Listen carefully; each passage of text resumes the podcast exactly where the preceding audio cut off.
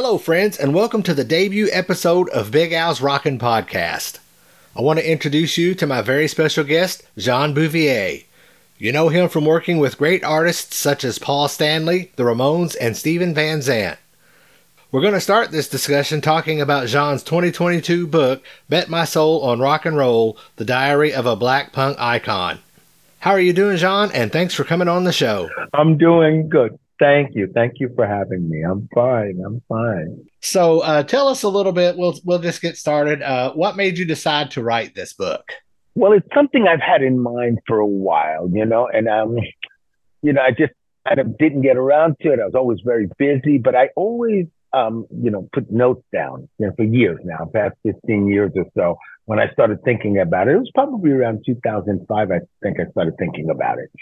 So I kept just every time a little anything anecdote or something that happened, anything I'd remember, I'd just write it down or dictate it and I'd put it into a note thing. So by the time I got to a couple of years ago, I had quite a bit. And um, and I just decided it was time with COVID for one thing. You know, we had some downtime. And so that kind of was good, a good time for me to, um, you know, to just buckle down and get it done. It's a lot of work. it's not easy writing a book, you know?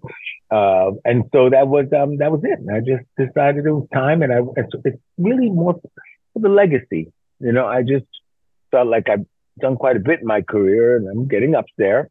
And I just want to make sure that you know, as many people know what your contributions were, what you did, you know, and that's it. That's kind of why I put the book out as well, so that that outlives me. when writing the book, what was the hardest part for you putting it together? Huh. I think the hardest part. It, for some reason, it was um because you have to reread it, and then it went to an editor, and then you know over at the at the uh, book publisher. Then it came back. You had different people who had different comments and different opinions, you know, sometimes. And you'd have an editor who maybe would feel like a certain thing that might have been important to you was not important or shouldn't be there. You know, so that, I think that was one of the hardest uh, things sometimes of, of, of some of the back and forth. Um, and, and it's just when I say it's a lot of work, is you know everything gets dictated, and then from there it gets transcribed, then it, then it's all written into a bunch of kind of gibberish, you know. then you've got to go in there and then start making sense out of the whole thing, which is, and I did a lot of it myself. Um, I had lost kind of my ghostwriter, guy who was going to write it with write it with me, um, because you know the COVID happened, his kids, you know, he had to you know homeschool them, so he was gone, and I had the deal and ready to go. I was like, uh oh. So um, I found myself doing a lot of the work until I found John Ostrosky, um, who had worked on the Ace Frehley book, and I brought him in. And um, and that was good because I had him to bounce things off of. I could send him, okay, this is what I've got. What do you think? And then he'd send back and do some editing or give advice on, you know, things that he agreed with, etc. And I was, so that's kind of it. Yeah. Now I listened to the audiobook and the guy that read it did a really good job reading it. Do you happen to know who that guy was or did they just hire someone? You know what's funny? Um, his name's James Fooey. And I went through a little thing with the book company because first I told them I didn't have time to do it myself. They had asked me to do it. And it was like, I was busy. I was like, oh, there's no way I'm going to do this. But then I started thinking about it and said, well, you know, it's probably best that I do it. then it turns out that they had already looked at this guy. Uh, I wasn't sure he was right for it. Um, because I don't know if you know what's been going on at publishers and everything. They had this thing where they were, they could only submit black public, black narrators to me which was the oddest thing I ever heard. I'd say, well, what, what if this guy's from here, or if I'm I'm black, but I'm you know have this and have that, and I grew up in a different place. You can't just say, you know, oh, anybody who black who writes a book has to have a black narrator. So I ended up in a fight with them about that, even though I know he was, you know, good. He could do different accents. He had done some, you know, he's definitely a reputable guy. But I, I kind of got in a little thing with them for a while there just because of the principle of it. I didn't like the principle. I understand that, you know. Uh, you got to find somebody that fits your personality to read those books, I think. That's right. But in the end of the day, I'm about to be honest with you, I haven't heard the whole thing myself at this point, but I did hear some of it. But I'm glad to hear that you liked it because that was my main concern is that the fans got it and, you know, and got the right idea from it, or, you know, or, or people who read the book. Was there anything when you were writing the book that maybe researching yourself that you had forgotten? Anything that surprised you while putting this book together? Yeah, because it, it, I would say I can't remember in particular maybe what that would be because there are so many little stories in there. I've been around a long time. you know, that's what you realize. You think you're old. you're not. I've been around a long time and you start going back all those years and you say, Lord Jesus, I can't believe I was, you know, and, and that happened that long ago. Whoa, you know. So you are surprised and, and it gives you which I think is a positive thing, is it gives you an opportunity to really relive your entire life, step by step, which is what I did. You had to go back from the beginning and remember every detail. Every you asked what was hard, date. That's what was oh, hard. yeah. you know, some of my favorite stories that you told were your times in Europe. When I was in the Air Force and I was stationed in Germany from January of 89 ah. to January of 91. So a lot of those stories that you told about the European clubs, I could identify with. That was really cool. Oh, yeah. you could, you understood them. Absolutely. no, that's good. That's good. That sounds so hoping, but that's um, yeah, it was a fun time, and there's so many.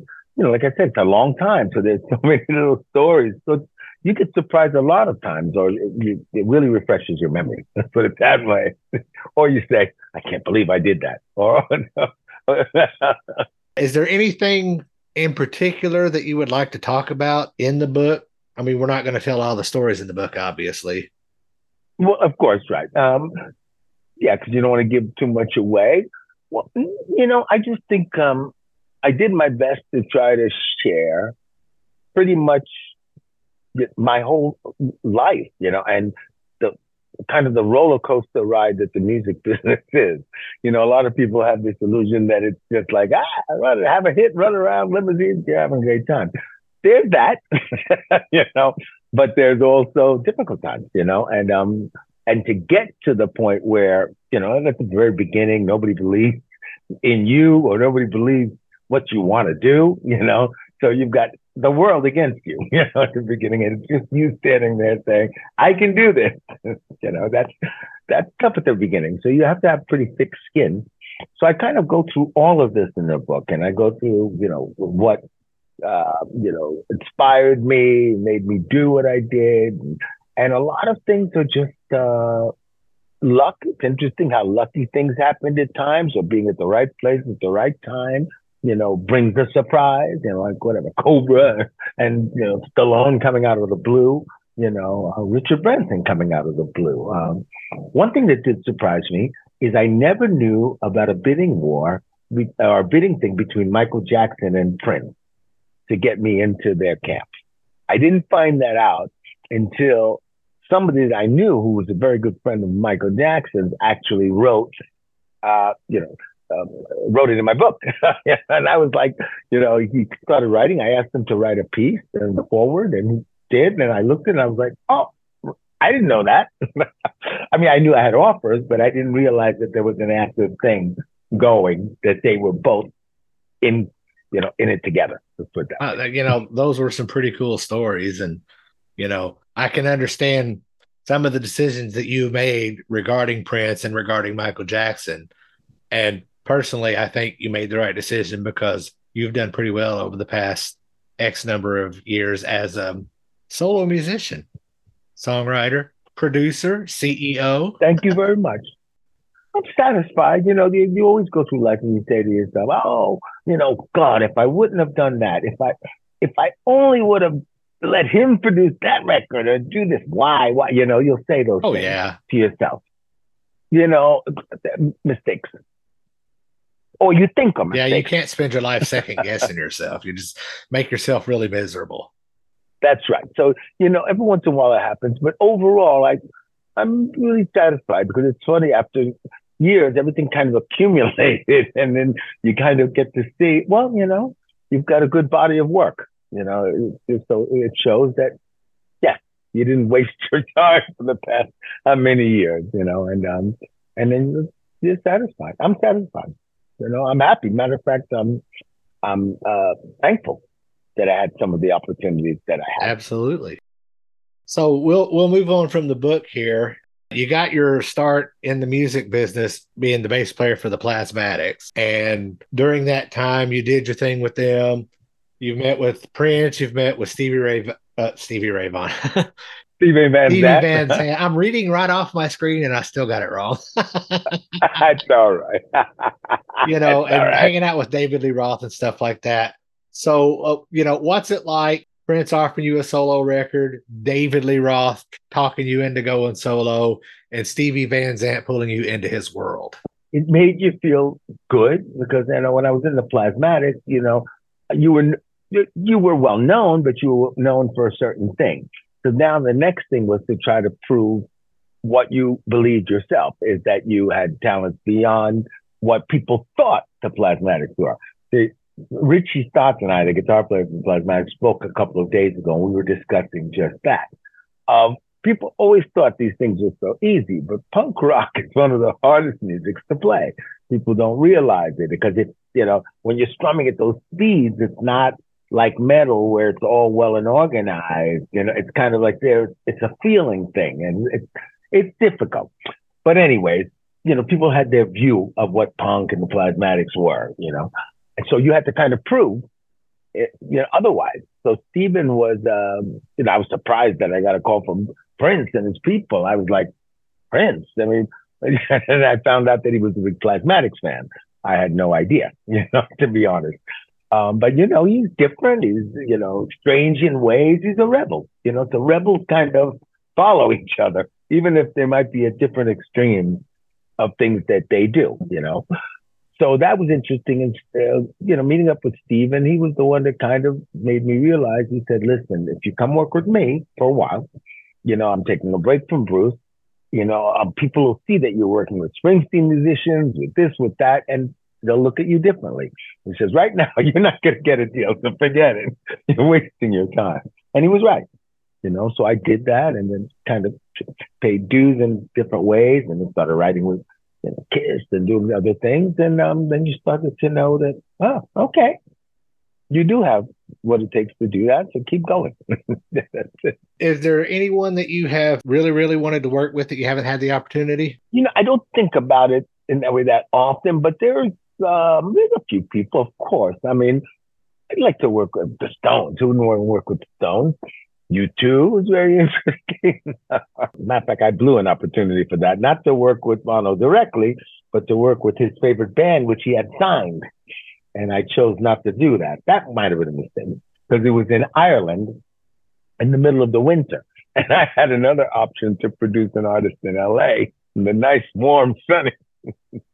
I, I, you know, I'm from the Caribbean. I chose LA rather than, you know, Ireland. But um, there's a few stones. Matter of fact, the other day I was just thinking that um, I was really lucky one day in my uh, when I was recording in New York. Mick Jagger and Mick Jones from Foreigner were recording upstairs, and the studio owner said they wanted to come down and just say hello and see what's going on. So they came into my studio, they looked, I was like, wow, thank you. It was my first record too. So I'm like, yeah. Next thing you know, Mick Jones decides, you know, yeah, I let him play a solo on one of the songs. He played a great solo on one of my songs. But he's someone that I was just thinking about the other day when I was listening to the radio and I heard that song, I Want to Know What Love Is, which is just an amazing song. I said, I'd like to write with him. that's somebody I should reach out to and see if like we could still write something because Harn has written such fantastic things, you know. And um, but I've been fortunate, Kiss, the Ramones, and all the people I've worked with. But there's always more. there's always more. What advice would you give to someone wanting to pursue a music career in today's climate? So, I'm, only, I'm joking. I'm joking. It's probably the best time ever for anybody to have the opportunity to have success in music. Now, with other before, you didn't have that, which I actually liked you know, and I think a lot of us feel the same way. You had to earn your way up this ladder. Once, eh, whatever it might be, playing locally, then maybe somebody sees you, then maybe you get a manager, then maybe you get an agent, and then somebody takes you to one of five labels or whatever that there was. Very few labels at the time who were only going to sign X amount of, amount of artists. So you really had to be the cream of the crop to be able to get to that stage, or you'd never get to that guy who's going to sign you. So it was really, you know, uh, it wasn't easy to become by, by any means, but you had to be persistent, and you know, if you were good, you'd get there. For the most part, that's not true that everybody would get there, but lucky and good. you need both. Um, but now, almost anybody can put software in the computer. They have samples all over the place. They have a, you can basically take guitar parts from any guitar player you want, anybody, and just create it, even if you're not musically inclined. And um, so, if somebody really wants to pursue it, I still think you should do what it takes to to rise to the top. But I would definitely pay attention to the social networking world because that is the world now. You know, um, you wouldn't mind here. Here, here's a little story. God, what is her name? What is her name? I saw a girl playing guitar on the internet on Instagram. And I really liked the way she played. She was just funny. She had this attitude. She played solo. She was making all jokey faces. I'm thinking this would be a great girl to have my band to tour. I actually spoke to her a couple of times uh, email, just telling that she's great and talented, and I wish her luck and blah blah blah. She was young. I think she's like 18, something like that. Turns out that she posted a video every single day for one year. I looked last week, last time before three months ago, I had looked at something. I looked last week and it's talking, she just got a major record deal with Universal or with a major label. And she has a video up right now actually describing how she made it in the music business to that point just by doing Instagram videos. So she said that she posted one every single day, never missed a day, different outfit, different this, different song, playing. And she just kept doing, kept doing it. She got calls and messages from people like me, guy in LA, and she liked that band, she liked that guy. And then finally, one guy spoke to a record company, they saw it, they signed her. That's fantastic.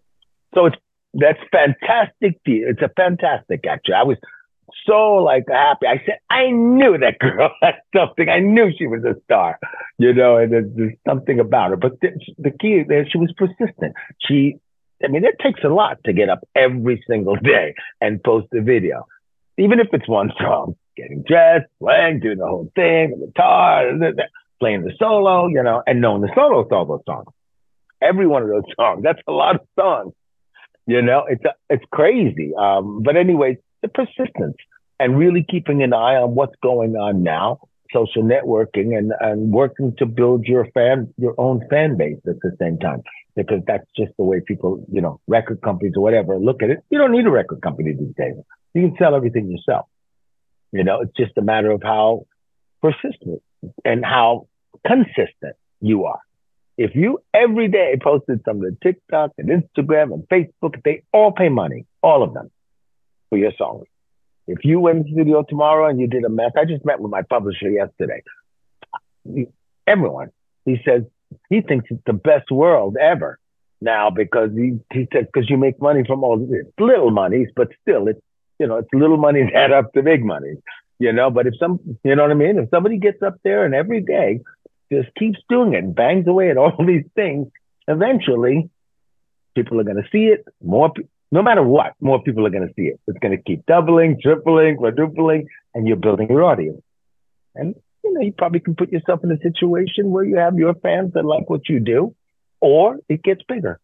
But you just have to get into it, believe, make sure that you're as good as you can be, and be persistent and consistent. That's my advice. Sounds like pretty solid advice to me.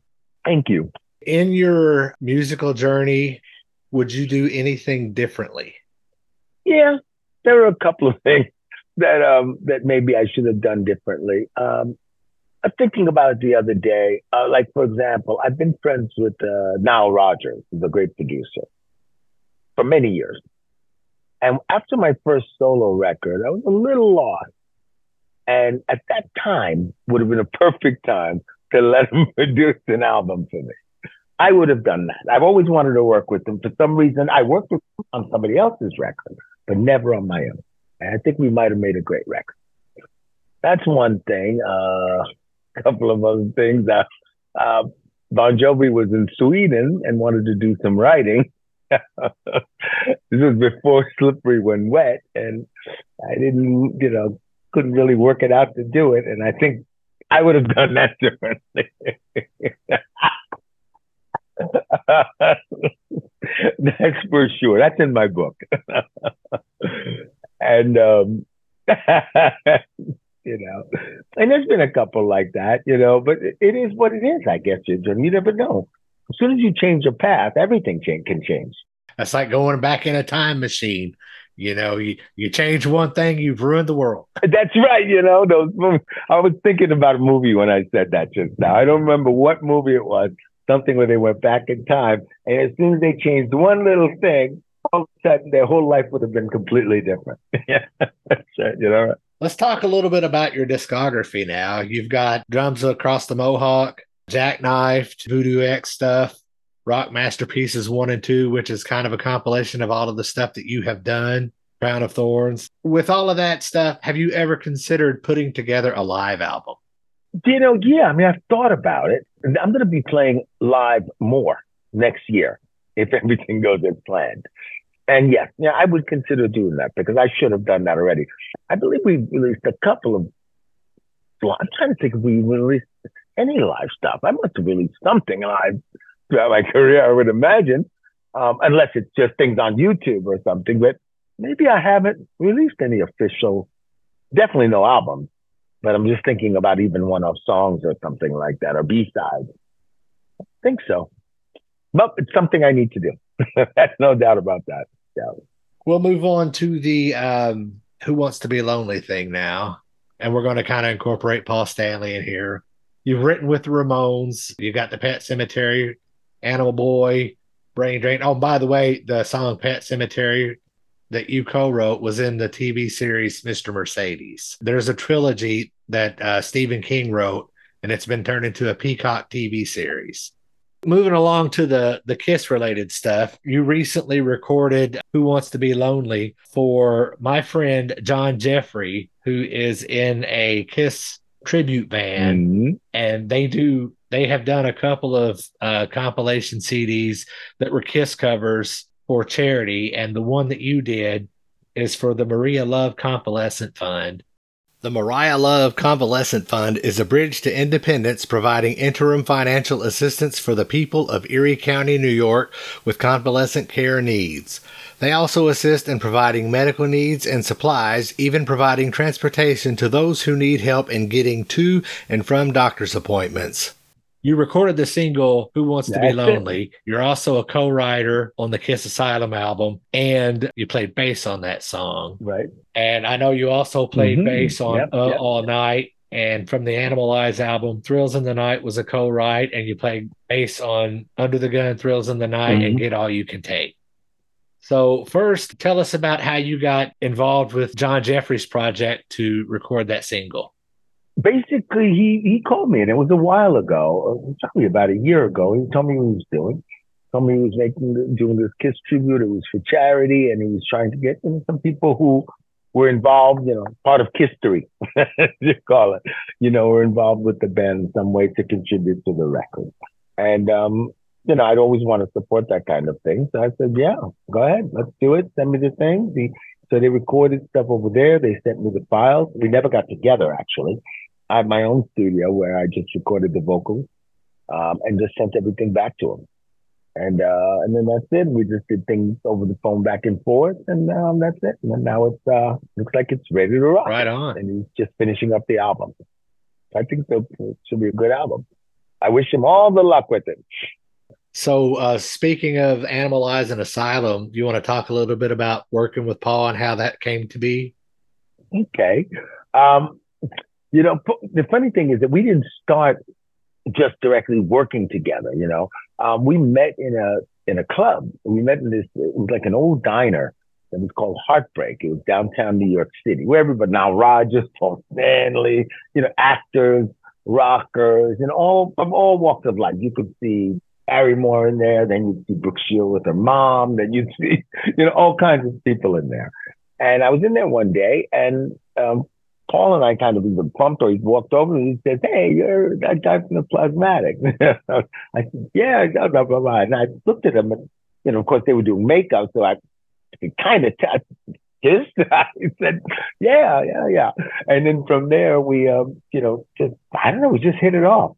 And we just started hanging out. We were like dancing, dancing with girls and everything and having a great time. And then we just exchanged numbers. And from there, we just like would get together and hang out. Like he'd say, "Oh, come over. I'm going to take you to this uh, cool ice cream place called Serendipities," and we'd go there. Then we'd say, "Ah, are doing tomorrow? Let's go see that movie." Blah blah blah. And then we'd go do that, and, or we go see concerts. We just became really good friends first. I'd go to his house. We'd hang out, but it almost took a year before, and I'd go to some Kiss rehearsals, this and that stuff. But we, because I, I came from at that point, 82, 83, I had just finished playing with Little Steven, you know, so it was like two musicians kind of hanging out, if you know what I mean, you know, and and we were doing that, and you know, we just enjoyed each other's company and fun when we were out, you know. Uh, like wingmen at the time, you know, and uh, we did some winging, you know, in Sweden and all different places actually. And then one day we are just sitting there eating Chinese food like we'd often do in his apartment. And then he, he bought a guitar and we started messing around. All of a sudden, Thrills in the Night came out of that.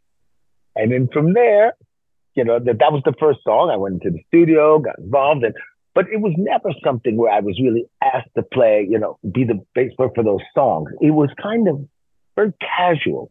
It's like I, you know, Paul would be in the studio, he'd be okay, we're gonna go to dinner at this place, whatever, Columbus or whatever. So let's do one. I'll be in the studio from three to eight. Why don't you come see me here? And then from there we'll go to dinner later.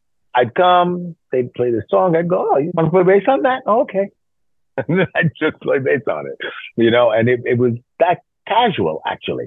And of course, Thrills in the Night we wrote, so I had played on the demo. So to them it was, you know, they wanted to have the same sound. They, you know, they liked the demo. And Gene was always really cool about it. He never, I don't think he ever looked at it like a threat or anything else. It was just like, he, that was like a little kid, you know, like, I don't know. like, you know, I mean, I don't think he looked at it in any bad way. It's like, you know, I mean, it was, uh, we had a good relationship that way.